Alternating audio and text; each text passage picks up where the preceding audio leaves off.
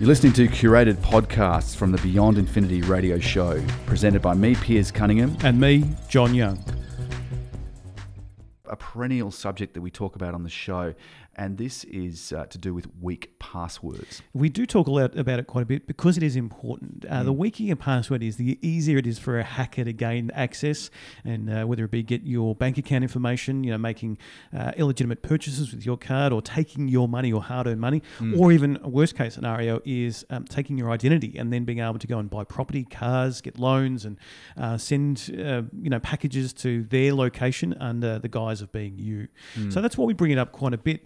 I don't know if the message is getting through though, because back in 2016, as one example, there was an audit done on um, WA government agency, and that was to look at you know how people are managing that data over there and managing sensitive information such as credit card details um, or you know, just general information that you want to keep private.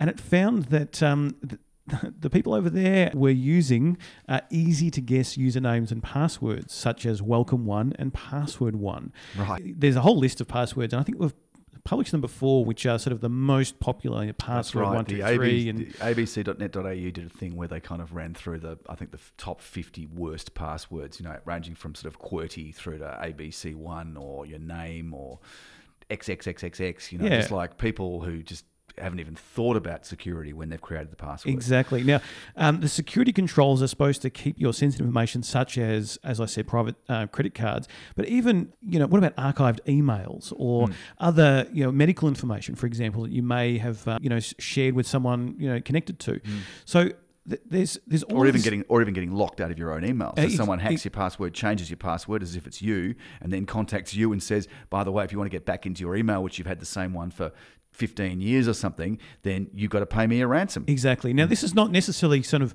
um, me or you using a bad password. I use uh, LastPass, which mm. stores mm. your encrypted passwords. Mm. Uh, but what it means is people managing the systems, managing the access to those files and databases, um, or having gaining access to this uh, have weak passwords. Mm. And so that's what this uh, you know, audit re- reviewed and, and, found that there was uh, more than half of the 45 agencies failed to meet the benchmarks. So this is the very companies that are supposedly secure and, and representing the sort of um, security agencies or the police, exactly. law enforcement. People that are people that work within these agencies right. that are, that have access to a lot of this information. Mm. That work for a government agency. They're not using secure enough passwords. So if somebody has or guesses their password, they're gaining access not just to that, that person's or that uh, employee's account, the mm. government employee account, they're gaining access to all of the data information potentially on all of the uh, the people on the system, you, me, and, and whoever else yep. happens to be in that data. Yep. So that was a concern back then. It's still an ongoing concern, and uh, it was it highlighted again when another audit was recently um, you know completed again on the West Australian public servants,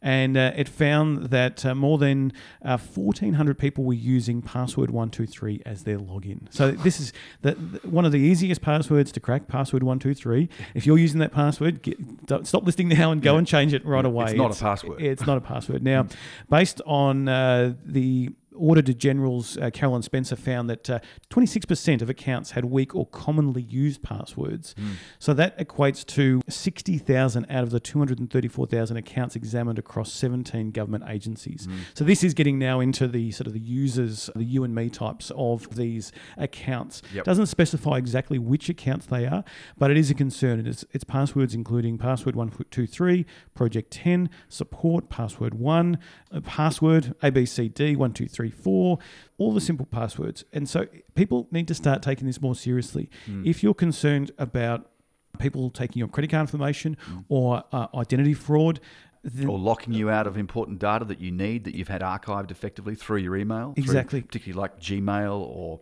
Hotmail if it's still around, you know, those online web based email services, which are pretty popular.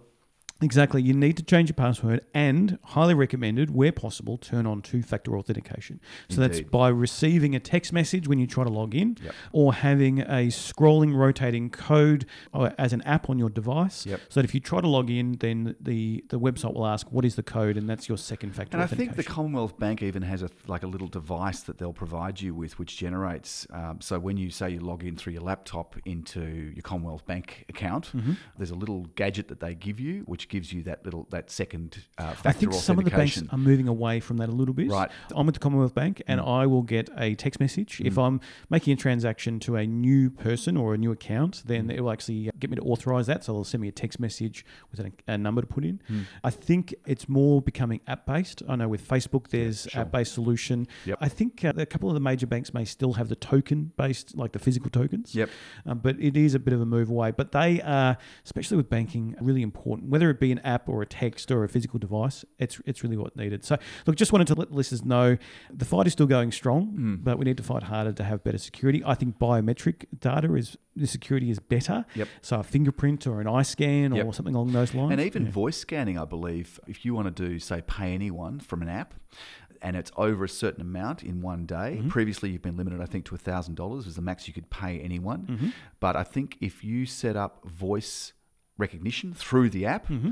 Then that is considered an extra layer of technology in addition to your finger, uh, your fingerprint Yep. or face scan, and that will allow you to get over a thousand dollars per pay anyone. yeah, uh, good ideas. So yeah, so there's lots of ways to do it, but uh, having a complacent attitude to your passwords is really a recipe for disaster, either losing data or money or worse.